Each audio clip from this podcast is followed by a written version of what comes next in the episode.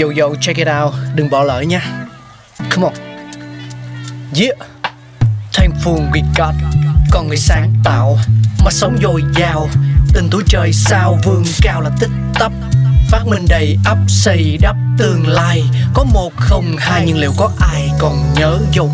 Xin được gửi lòng biết ơn vô hạn đến những con người không ngừng sáng tạo, mang đến những phát minh mới thay đổi cuộc sống. Thankful we got.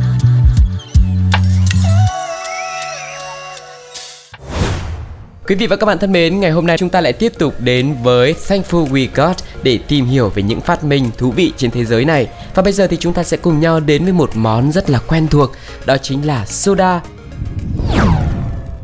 Soda gắn liền với nền văn hóa Mỹ, từng là thức uống được ưa thích nhất của quốc gia này trong suốt thế kỷ 18-19.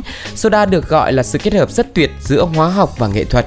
Soda không mang vị đắng của cà phê, vị chát thanh của trà, không ngậy và hưng phấn như là bia, nhưng loại nước uống có ga này cũng mang một lịch sử và một nền văn hóa đặc sắc không thua kém. Soda hay soda pop, pop hoặc tonic là những dạng tên khác nhau thuộc loại đồ uống soft drink có ga.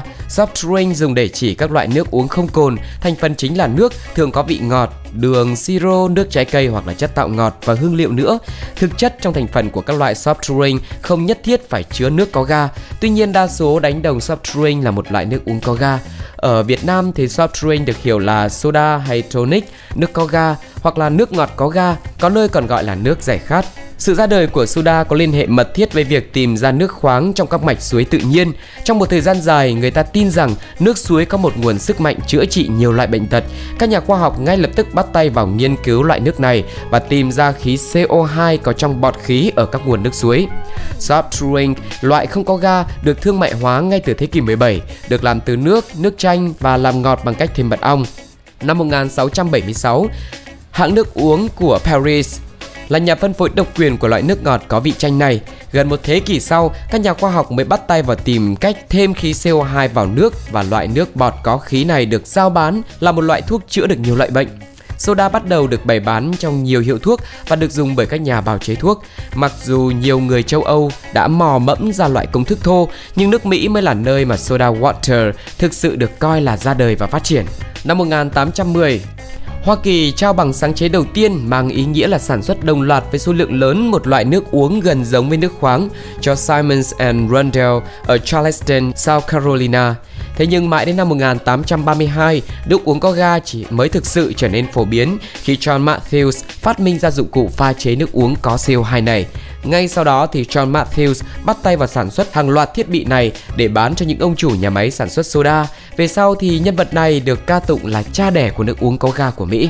Soda với đặc điểm là một loại nước uống sủi bọt tuyệt hảo, nhanh chóng chiếm giữ vị trí quan trọng trong văn hóa Mỹ và xuất hiện ở mọi địa điểm tụ tập và giao lưu. Các cửa hàng soda là những địa điểm được ưa chuộng. Người ta yêu thích soda và cũng có nhu cầu được thưởng thức loại nước uống mới mẻ này ở nhà hoặc là trên đường đi thay vì cứ phải đến tận nơi các cửa hàng bán. Năm 1892, bằng sáng chế Crown Cork Bottle Seal, niêm phong chai bằng nút trên đỉnh đầu được trao cho William Panther. Đây là phương thức thành công đầu tiên để đóng giữ loại nước uống sủi có ga này trong chai. Từ đây thì soda bắt đầu con đường trở thành loại nước uống được ưa chuộng nhất không chỉ bởi hương vị mà còn tính tiện dụng của nó nữa. Nếu như văn hóa cà phê có barista, tức là người pha chế cà phê máy, văn hóa bar có bartender là người pha chế đồ uống trong bar, thì văn hóa soda có cả soda check Soda check là người phục vụ soda từ vòi phun bình pha chế, trộn giữa soda thông thường và kem. Các soda check cũng hình thành cho mình một phong cách riêng trong phục vụ và cũng có các màn biểu diễn bắt mắt giống như là các bartender vậy.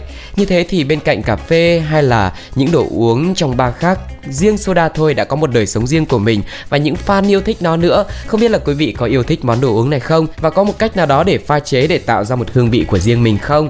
Hãy bật mí và chia sẻ cùng với Thankful We Got nhé. Còn bây giờ thì thời lượng đến đây xin phép được khép lại. Hẹn gặp quý vị trong những số tiếp theo.